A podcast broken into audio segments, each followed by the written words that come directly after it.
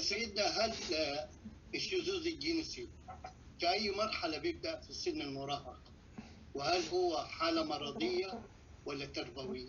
الشذوذ الجنسي ممكن يبتدي آه، في بداية المرحلة دي عن سن 11 12 آه، سنة آه، ممكن يكون يا إما حاجة تربوية يعني عادة لما بيجي الطفل بتكون علاقته وحشة مع الأب والأم اللي هم من نفس الجندر.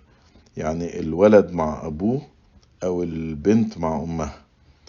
فبيبقى في احتياج نفسي إن هو آه، يعمل علاقة كويسة مع حد من نفس الجندر من نفس النوع. فبيبتدي يحصل نوع من أنواع الانجذاب بينه ما بين لو هو ولد يبقى مع ولد أكبر منه ولو هو بنت مع بنت آه، أكبر منها لأن هو لم يحقق ال- العلاقة دي مع أبوه أو مع أمه. و... ولو يعني الأب والأم لم يتدارك هذا وبيصلحوا العلاقة مع أولادهم للأسف طبعا ممكن تتطور آه، إلى شذوذ جنسي. الحاجة التانية ال- الأبيوز الإيذاء. لما بيجي مثلا أطفال صغيرين بيتعرضوا للإيذاء الجنسي في سن صغير فديا طبعا ممكن يكبر معاه الفكر ده. يعني إن هو في ميل للبنت أو ميل يعني البنت تميل للبنت أو الولد يميل للولد. في النمو برضو بتاع الأطفال في فترة يعني يمكن من سن عشرة ل 11 أو من تسعة ل 11 تلاقي الولاد يحبوا يلعبوا مع الولاد والبنات يحبوا يلعبوا مع البنات. لو إحنا ما ساعدناش إن هو ينتقل من المرحلة دي للمرحلة اللي بعدها ممكن يظل في هذا المرحلة ويستمر معاه موضوع ال- الشذوذ طبعا زمان لأن المجتمع ما كانش بيتكلم على كده فكان حتى أول حد يشعر بميل بيحاول ان هو يتغلب عليه.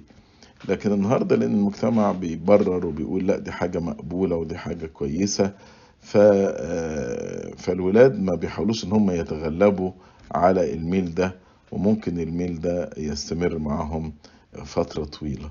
فمن هنا محتاجة يعني أغلبها بتبقى أمور تربوية أو إيذاء الطفل بيتعرض له آه، في سن الصغير برضو فهمنا لأسباب ال- الشذوذ الجنسي آه، دي مهمة جدا جدا في تربية ولادنا.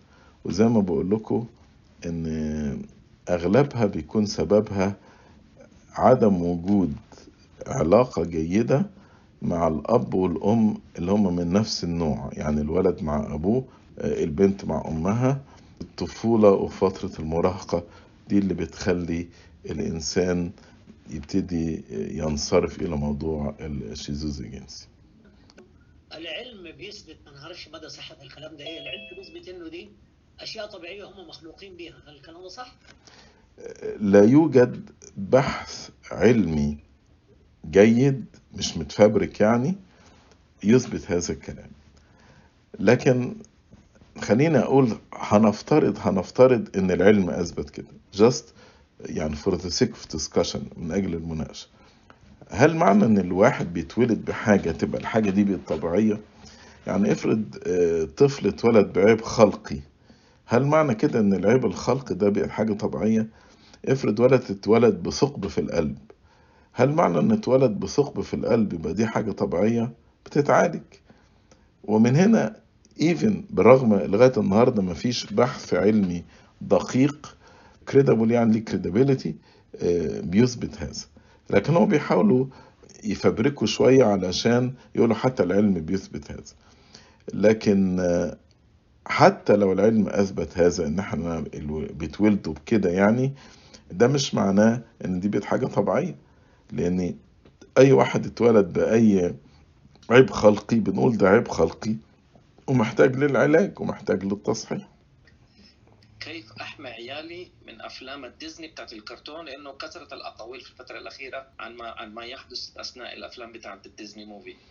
طبعا للأسف أفلام ديزني دلوقتي بت- بتشجع ال homosexuality وابتدوا يحطوا characters حتى للأطفال الصغيرين بتشجع موضوع ال- ال- الشذوذ الجنسي يعني.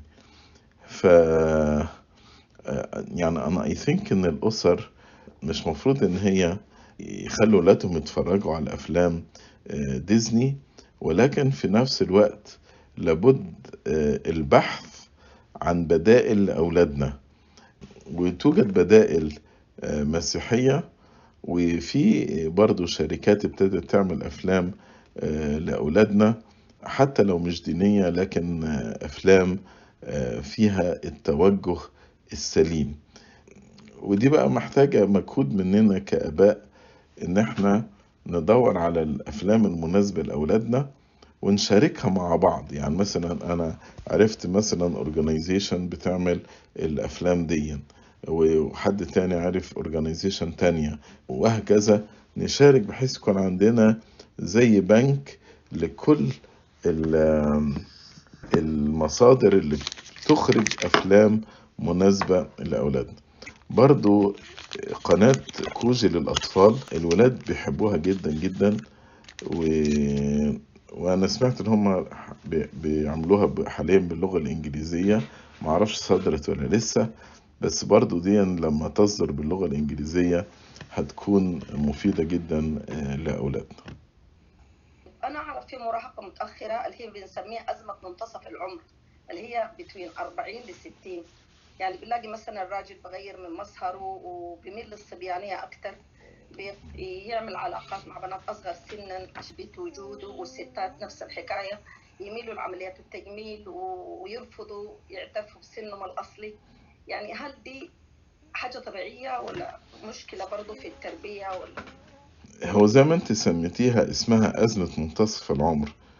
هي ملهاش علاقة بالمراهقة لكن لما بيجي الواحد آه، مثلا بيوصل لسن أربعين أو كده بيبتدي يتساءل هل أنا فعلا آه، حياتي حققت فيها الأهداف بتاعتها؟ يعني كلنا وإحنا صغيرين بيبقى عندنا أحلام. فبيجي بقى في الفترة دي هل أنا فعلا قدرت أحقق الأحلام دي؟ وبعد كده لما بيحس إن هو ابتدى يدخل على الخمسينات والستينات كده فأحيانا بيبقى رافض فكرة إن أنا بكبر في السن. فمن هنا بيبتدي يتصرف ك يعني شاب صغير وزي ما كده حضرتك وصفتي التصرفات دي. طبعا ده موضوع تاني. أنا كنت اديت محاضرتين على أزمة منتصف العمر هتلاقوهم على ال SoundCloud أو هتلاقوهم على يوتيوب. يعني لو عملت search على اليوتيوب أو ال SoundCloud تحت اسمي وأزمة منتصف العمر في محاضرتين جزء أول جزء تاني وكانوا اتذاعوا على قناة أغابي من فترة كده من فترة يمكن أربع خمس سنين كانوا ذاعوهم على قناة أغابي. فيعني في محاضرتين بالتفصيل على موضوع أزمة منتصف العمر. يعني مش بنسميها مراهقة برضه يا سيدنا متأخرة؟ لا دي غير المراهقة المتأخرة المراهقة المتأخرة يكون واحد مثلا في سن صغير اتحمل مسؤوليات فما عاش الفترة بتاعته. بمعنى إيه؟ يعني فرضا لو جه ولد في سن 13 14 سنة والده توفى وهو أكبر إخواته. ف يعني الضرورة حطت عليه إن هو يتحمل مسؤولية البيت ده. فابتدى يشتغل ويكافح وياخد قرارات للبيت و... فهنا ظروف الحياة أجبرته على إنه يعيش كناضج أو كأب للأسرة دي أو متحمل المسؤولية ومعاش فترة الشباب. ده ممكن بعد كده آه، لما يوصل لسن مثلا آه، 35 آه، يبتدي يعمل بقى حاجات اللي هو ما عملهاش في المراهقة بتاعته. فدي هو واحد معاش فترة معينة في حياته فبيعيشها في فترة متأخرة. دي غير أزمة منتصف العمر. يعني المراهقة المتأخرة واحد معاش المراهقة بتاعته فبيعيشها في مرحلة تانية. أزمة منتصف العمر كلنا بنمر بيها لكن مش كلنا بنت يعني رد فعلنا ليها بيكون إن الواحد بيتصرف بالطريقة اللي انت وصفتيها دي انه يرجع يتصرف كشاب صغير يعني. يعني أغلبنا بيتعامل مع أزمة منتصف العمر يعني بطريقة فيها يعني حكمة واتزان وعقل وكده. لكن في بعض بيتعاملوا بيها بطريقة يعني زي ما وصفت كده فيها كأنه مراهق لسه. بس دي ملهاش علاقة إن هو عاش المراهقة بتاعته ولا لأ. يعني حتى لو هو عاش فترة المراهقة ممكن يجي في أزمة منتصف العمر يتصرف بالطريقة اللي أنت وصفتيها. فديا غير ديا المراهقة المتأخرة غير أزمة منتصف العمر. طب ما هي دي سيدنا بتدخل في حتة الخيانة والطلاق والانفصال؟ طبعا ده بيحصل بس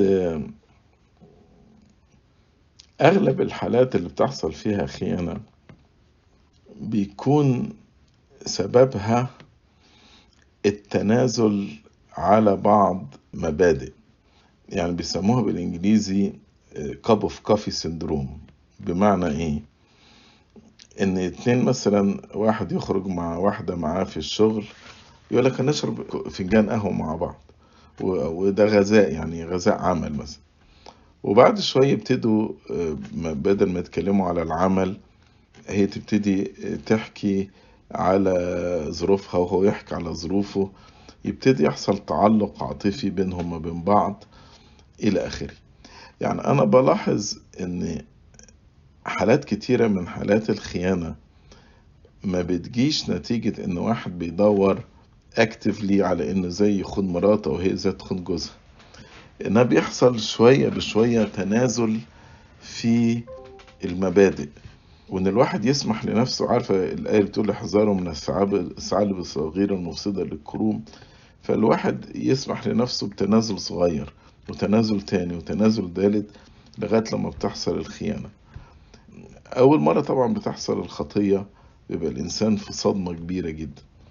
بس الشيطان بيجي يعني يقنع الإنسان مفيش مشكلة وتقدم توبة وفعلا يقدم توبة وبعدين يجي الشيطان يحط له فرصة تاني آه، يقع فيها.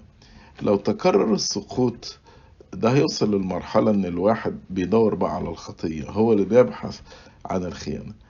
لكن يعني أغلب شعبنا ال- الخطية الأولى ما بتبقاش نتيجة إن واحد أكتفلي بيدور على الخيانة آه، قد ما هي بتبقى يعني crossing the boundaries إن الواحد بيقدم تنازل صغير وتنازل بعديه وتنازل بعديه لغاية لما الخطيئة بتحدث. من هنا ال- إن الإنسان يكون مدقق جدا مع نفسه ويكون حذر من الثعالب الصغيرة. ويكون صريح مع أب اعترافه دي نقط مهمة.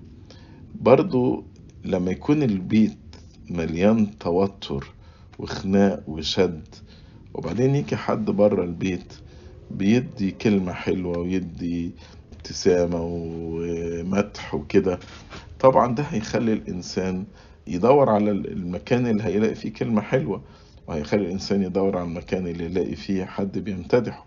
ومن هنا لما تكون بيوتنا مليانة سلام ومشبعة بالحب دي بتحمي الطرفين من موضوع الخيانة. لكن لما بيكون البيت على طول جو متوتر وخناق وزعيق وشتيمة و...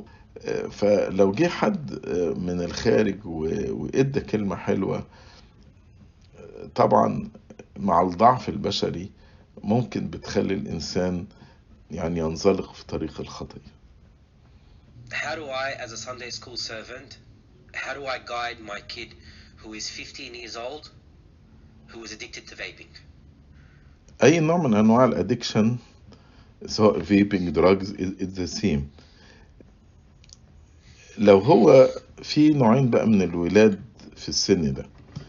في نوع إن هو عارف إن دي غلط بس هي is struggling إزاي يقدر ينتصر على الخطية دي.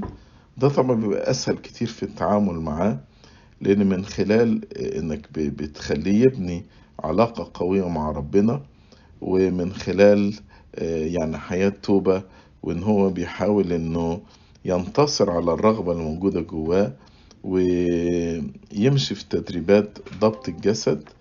فدي بتساعده مع support system دي بتساعد كتير قوي على إن هو يقدر ينتصر على الموضوع ده. برضو يعني عشان برضو الموضوع ده طويل أنا عندي محاضرة موجودة بالعربي وبالإنجليزي اسمها How to overcome the loved and the habitual sin.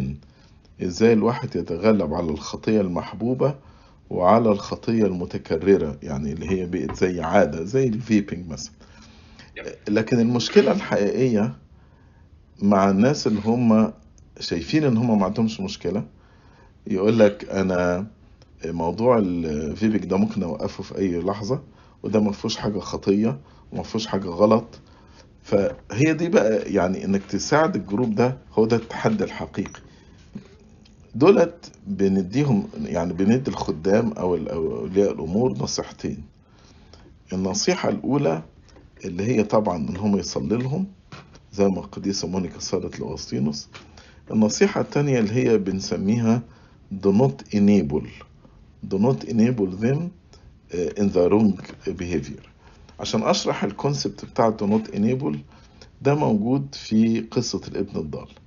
لما الابن الضال كان عايش الحياة بتاعته لو واحد قال له إنك غلطان ما كانش هيسمع الكلام.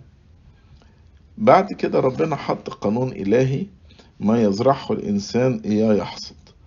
فجت فترة الابن الضال بعد ما صرف كل فلوسه ابتدى يحصد إن هو ابتدى يجوع ويشتهي إنه يأكل حتى من خرنوب الخنازير ولم يعطيها أحد.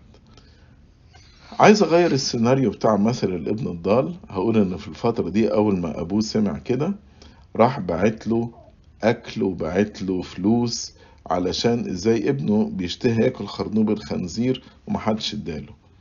لو ده حصل هل كان الابن ده هيرجع لبيت أبوه؟ كانش رجع ابدا. وده الكونسبت اللي بنسميه tough love. فهنا الأب لما ما بعتش فلوس لابنه وما بعتش أكل لابنه ده اللي بنسميه do not enable.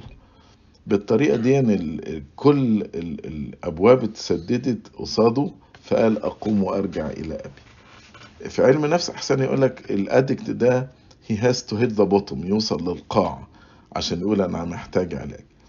لكن مثلا لو واحد أدكت وكل ما يقع في مشكلة الأب والأم يخرجوه من المشكلة دي. كل ما يقع في مشكلة الأب والأم يخرجوه من المشكلة دي. عمره ما هيتعلم. للأسف برضو المجتمع بتاعنا النهاردة حتى لو الأب والأم عايزين ياخدوا موقف تلاقي الأصدقاء بيساعدوه إن هو يعني يستمر في الغلط. وطبعا من هنا جت فكرة يعني إن الإنسان اللي مش مقتنع إن ده غلط واللي مش عايز يبطل سواء vaping أو drugs أو أي حاجة هي دي بتبقى الحاجة الصعبة. إزاي نقدر نوصله للقاع بسرعة؟ لأن وانس هي هيتس بوتم هيبتدي يطلب المعونة ويطلب المساعدة ومن هنا حياته تبتدي تتغير. How do I encourage a 25 year old to confess who doesn't believe in the sacrament itself of confession or repentance? طبعا at 25 years old 25 year old, yes. yeah it's too late بس it I'm also it's impossible أي عادة مفروض بتمر بثلاث مراحل. مرحلة بيسموها وات والمرحلة التانية بيسموها هاو والمرحلة التالتة بيسموها واي. والمراحل دي المفروض بتنتهي في سن 18 بمعنى إيه؟ مرحلة وات اللي هي أول ست سنين في حياته. إيه العادات اللي أنا عايز أغرسها فيه؟ ففي أول ست سنين في حياته بعلمه إن في حاجة اسمها صلاة في حاجة اسمها اعتراف. حتى العادات الاجتماعية يعني إزاي يهتم بالهيجين بتاع نفسه إلى آخره. آه، هنا ما بركزش على هاو لأن هو لسه يعني خمس ست سنين إنما بركز على إن أنا بعلمه إيه العادات اللي هي مهمة لحياته. تيجي المرحلة التانية من ستة ل 12 بعلمه هاو بقى. إزاي يصلي صح إزاي يصوم صح إزاي يغسل سنانه صح إزاي يستخدم الشوكة والسكينة صح إلى آخره. عشان كده بيسموها مرحلة هاو على 12 سنة آه، من 12 ل 18 دي مرحلة why. هيبتدي زي ما قلت في سن المراهقة بيبتدي يسأل وليه أنا بعمل ده؟ برد بقى على كل التساؤلات دي بتاعته في المرحلة اللي هي دي. فلما يجي لغاية سن 18 سنة already هو العادة انغرست فيه في أول ست سنين. عرف إزاي يمارسها سليم وتجاوبت أسئلته مش هيجي عند سن 25 ويتمرد على الاعتراف لأن هو اختبره وشاف قد إيه الاعتراف ده مفيد بالنسبة له. لكن طيب لو لو الوضع ما كانش كده وواحد في سن 25 رافض يعني. ممكن أستخدم معاه الأول الإقناع العقلي يعني هل هو يؤمن بسلطة الكتاب المقدس وتفسير الآباء للكتاب المقدس؟ ومن هنا يعني بجيب له الآيات اللي في الكتاب المقدس اللي بتتكلم على الاعتراف وبجيب له الكنيسة الأولى إزاي عاشت سر الاعتراف ده والأقوال الآباء اللي بتثبت الكلام ده. فلو هو إنسان reasonable تقدر تتفاهم معاه ويقدر يقتنع بالمنطق المشكلة تبقى سهلة. لكن أحيانا بيبقى واحد مش reasonable فهنا بن بنستخدم الأسلوب التاني اللي استخدمه فيلبس مع نثنائيل لما قال له تعالى وانظر يعني نثنائيل كان skeptical وقال له أمن الناصرة يخرج شيء صالح. فيلبس ما عادش يشرح له ويقول له النبوات وكده. قال له تعالى وانظر. فأحيانا يعني بقول للشاب قول له طب جرب إنك تعترف وشوف الراحة النفسية اللي أنت يعني هتستفيد بيها من سر الاعتراف. بالظبط كده بقول له إذا كان هو مقتنع ولا لأ. نعم آه بقول له مقتنع ولا لأ مش مهم. تعالى وانظر. يعني هو نسنائيل لما راح يقابل المسيح. ما كانش مقتنع في الأول. لكن وانس إن حصلت المقابلة دي ابتدى آه، يتغير ويقول أنت آه، آه، بالحقيقة ابن الله. فبقول له بص سيبك موضوع مقتنع ولا مش مقتنع. تعالى وجرب واختبر لمدة كده مثلا ست أشهر أو لمدة سنة. وشوف هترتاح ولا مش ترتاح. وشوف اللي إحنا بنقوله على الاعتراف واللي ربنا قاله لنا على سر الاعتراف ده إنه بيدي شفاء للنفس ومغفرة للخطايا. هتقدر تختبر الحاجات دي ولا لا. بس لكن في الآخر كل واحد بس يعني مش مرة واحدة بس يا صاحبي سيدنا مش مش يروح يعترف مرة واحدة بس وخلاص. لا ما أنا بقول لك ست أشهر أو سنة يعني ل- لفترة طويلة. ما ينفعش إن أنا أجرب حاجة مرة وأقول لا ما ريحتنيش. مش فلو أنا عايز أجرب حاجة أجربها لفترة مش مجرد مرة واحدة. أنا استغربت ليه ليه الدير باسم السيدة العذراء؟ okay. طب ليه الأنبا موسى الأسود؟ يعني كان فكرتي في إن إحنا نسمي دير باسم الأنبا موسى لأنه إنسان تائب. يعني ربما لما أقرأ قصة الأنبا أنطونيوس أو أقرأ قصة أبو مقار أو أنبا بشوي أحس ان في فجوة كبيرة بيني ما بينهم. دولت ناس قديسين عاشوا حياتهم مع ربنا منذ نعومة آه، أظافرهم. ففجوة كبيرة بيني ما بينهم. إنما أنبأ موسى كإنسان كان عايش في الخطية وبعد كده نعمة ربنا اتعامل اشتغلت معاه وقادته توبة فممكن يكون فعلا ده مثال كلنا نقدر ايدنتيفاي معاه. يعني نحس كده إنه قديس فاهم بضعفنا وعارف الاستراجل بتاعتنا يعني. وفعلا يعني أنا أحيانا الناس يقولوا لي آه، قول لنا إيه المعجزات اللي بتحصل في الدير. فبقول لهم الحقيقة المعجزات اللي بنشوفها كل يوم هي معجزة التوبة. كتير من الشباب بيجي يا إما غصب عنه يعني جايبينه غصب عنه يا إما بيجي بدافع الفن واهي فسحة ونشوف بيحصل إيه أو حب الاستطلاع. ولكن خلال زي- زيارته للدير آه، يعني بشفاعة العذراء وأنبا موسى ربنا كده بيسبي قلبه وبيتغير. يعني يعني بنعمة ربنا حالات التوبة اللي بنشوفها في الدير يعني ألمست يومية وبنشوف إزاي ناس جت وحياتها اتغيرت جدا. وكتير مثلا من الشباب يبعتولي قد إيه إن هما الدير ده غير حياتهم وغير مسيرتهم مع ربنا. فده كان سبب اختيار القديس الأنبا موسى على أساس إن هو يعني شفيع للخطاة وشفيع للتائبين.